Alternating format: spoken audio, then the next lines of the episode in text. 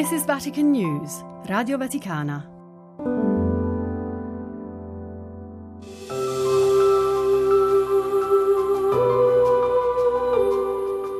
Anche chi sa poco o nulla di lui, quando scrive un'email o guarda il calendario, calcola gli anni a partire da quello della sua nascita. E chi la domenica riposa un'ora di più e non va al lavoro, lo fa perché ogni domenica si ricorda la sua risurrezione.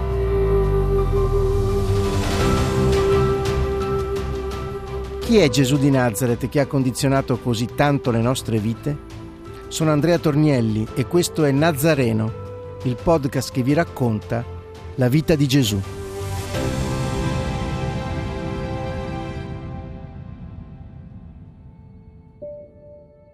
L'alba della domenica, Pasqua di Resurrezione.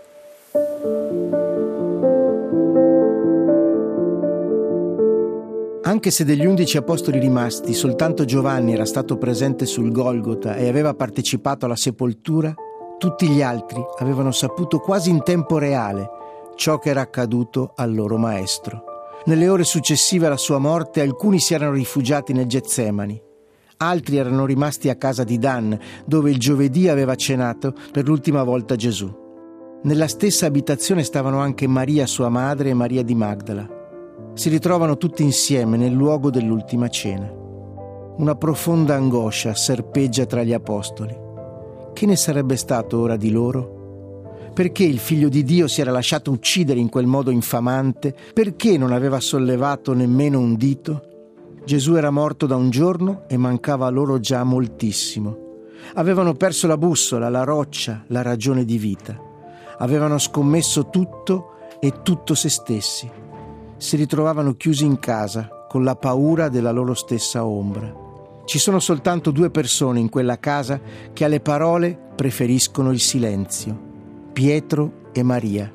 L'Apostolo, uomo soltanto in apparenza dalla scorza dura, non si dà pace per aver lasciato solo Gesù sul Golgota. Gli pareva di averlo rinnegato ancora una volta, si sentiva indegno, il più indegno di tutti. Il silenzio di Maria è diverso. La madre del Nazareno, più che essere confortata, confortava. Dopo le lacrime del venerdì e l'immenso dolore vissuto condividendo istante dopo istante la passione del figlio, il sabato Maria aveva mutato sguardo. Maria di Magdala non la lasciava sola un istante. I suoi occhi lasciano presagire qualcosa. Mentre gli altri, tutti gli altri, sembrano inesorabilmente segnati soltanto dalla tristezza per quella morte, Maria di Nazareth è l'unica a vivere nell'attesa. Nelle prime ore del giorno dopo il sabato, le donne avevano preparato gli unguenti profumati. Vogliono andare al sepolcro per terminare la preparazione del corpo di Gesù. Maria di Magdala, Maria madre di Giacomo e Salomè comprano oli aromatici per andare a ungerlo. Di buon mattino, il primo giorno della settimana, vanno al sepolcro al levare del sole. Dicono tra loro: Chi ci farà rotolare via la pietra dall'ingresso del sepolcro? è ancora buio, il giardino della sepoltura è ancora avvolto dalla foschia. Maria di Magdala giunge per prima alla tomba e si accorge che la pietra è stata fatta rotolare via. Non ci sono le guardie del tempio a sorvegliarla. Sono scappate dopo aver visto la pietra muoversi come spinta dal di dentro della tomba. Maria di Magdala rimane sbigottita da quella visione. Si ferma all'esterno, vicino al sepolcro, e piange. Mentre piangeva si china verso il sepolcro e vede due giovani vestiti di bianco, due angeli, seduti dove era stato posto il corpo di Gesù.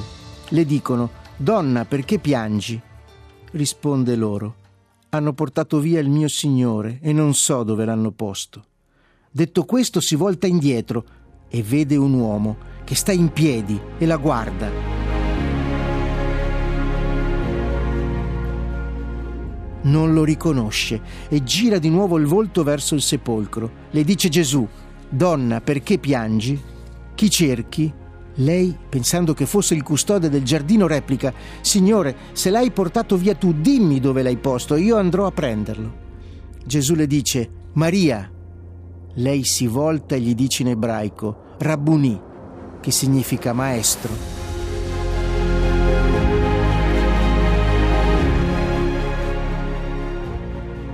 Gesù le risponde, non mi trattenere, perché non sono ancora salito al Padre, ma vada ai miei fratelli e di loro, salgo al Padre mio e Padre vostro, Dio mio e Dio vostro. Nel frattempo sono arrivate anche le altre donne. Gesù viene loro incontro e dice, salute a voi. Ed esse si avvicinano, gli abbracciano i piedi e lo adorano.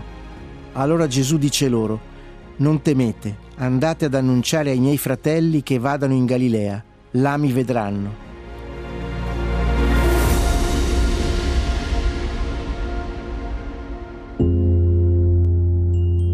Lasciano il giardino correndo. Una felicità incontenibile muove i loro passi mentre tornano al cenacolo. Bussano con forza, gridando di gioia. Gli apostoli sono già tutti in piedi. Entrano di corsa ripetendo: Il Signore è risorto, è vivo, lo abbiamo visto. Pietro si avvicina a Maria di Magdala. Che cosa stai dicendo? Chi hai visto?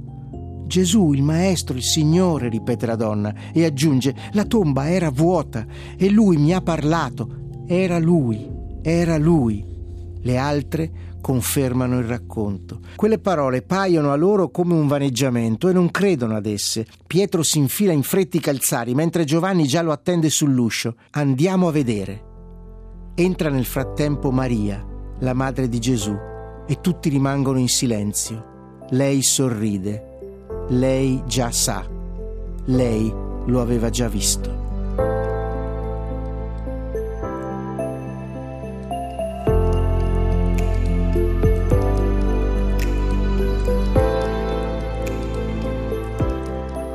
Pietro e Giovanni corrono come forsennati per le vie di Gerusalemme. Giovanni di tanto in tanto si ferma per attendere Pietro, meno agile e veloce di lui. L'apostolo ha braccia robuste da pescatore, ma non è mai stato un corridore. Il cuore di entrambi batte forte, non soltanto a causa della corsa. Correvano insieme, tutte e due, ma l'altro discepolo corre più veloce di Pietro e giunge per primo al sepolcro. Si china, vede le fasce distese ma non entra. Giunge intanto anche Simon Pietro ed entra nel sepolcro e osserva le fasce distese e il sudario che era stato sul suo capo, non con le fasce disteso, ma al contrario avvolto in una posizione unica. Allora entra anche Giovanni, vede e crede. Il lenzuolo di lino che avvolgeva il corpo del Nazareno è nell'identica posizione in cui l'aveva visto prima che la tomba fosse chiusa ma completamente afflosciato, come se colui che vi era racchiuso fosse uscito attraversandolo, senza aprirlo, senza minimamente scomporlo. Il sudario invece è rimasto avvolto in rilievo, come se ancora celasse la testa del defunto, forse a causa dell'eccesso di unguento. Nulla di quella scena fa pensare che qualcuno abbia trafugato il corpo. Tutto è rimasto identico, esattamente come l'avevano lasciato soltanto che Gesù non è più lì. Il cuore di Giovanni è sempre pronto ad aderire al Maestro, alla sua parola, ai suoi gesti. Per questo vide e subito credette.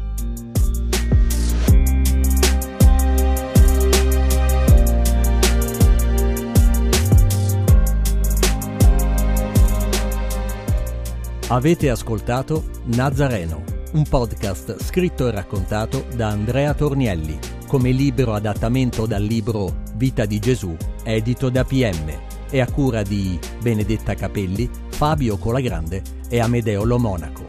Realizzazione tecnica di Adriano Vitali.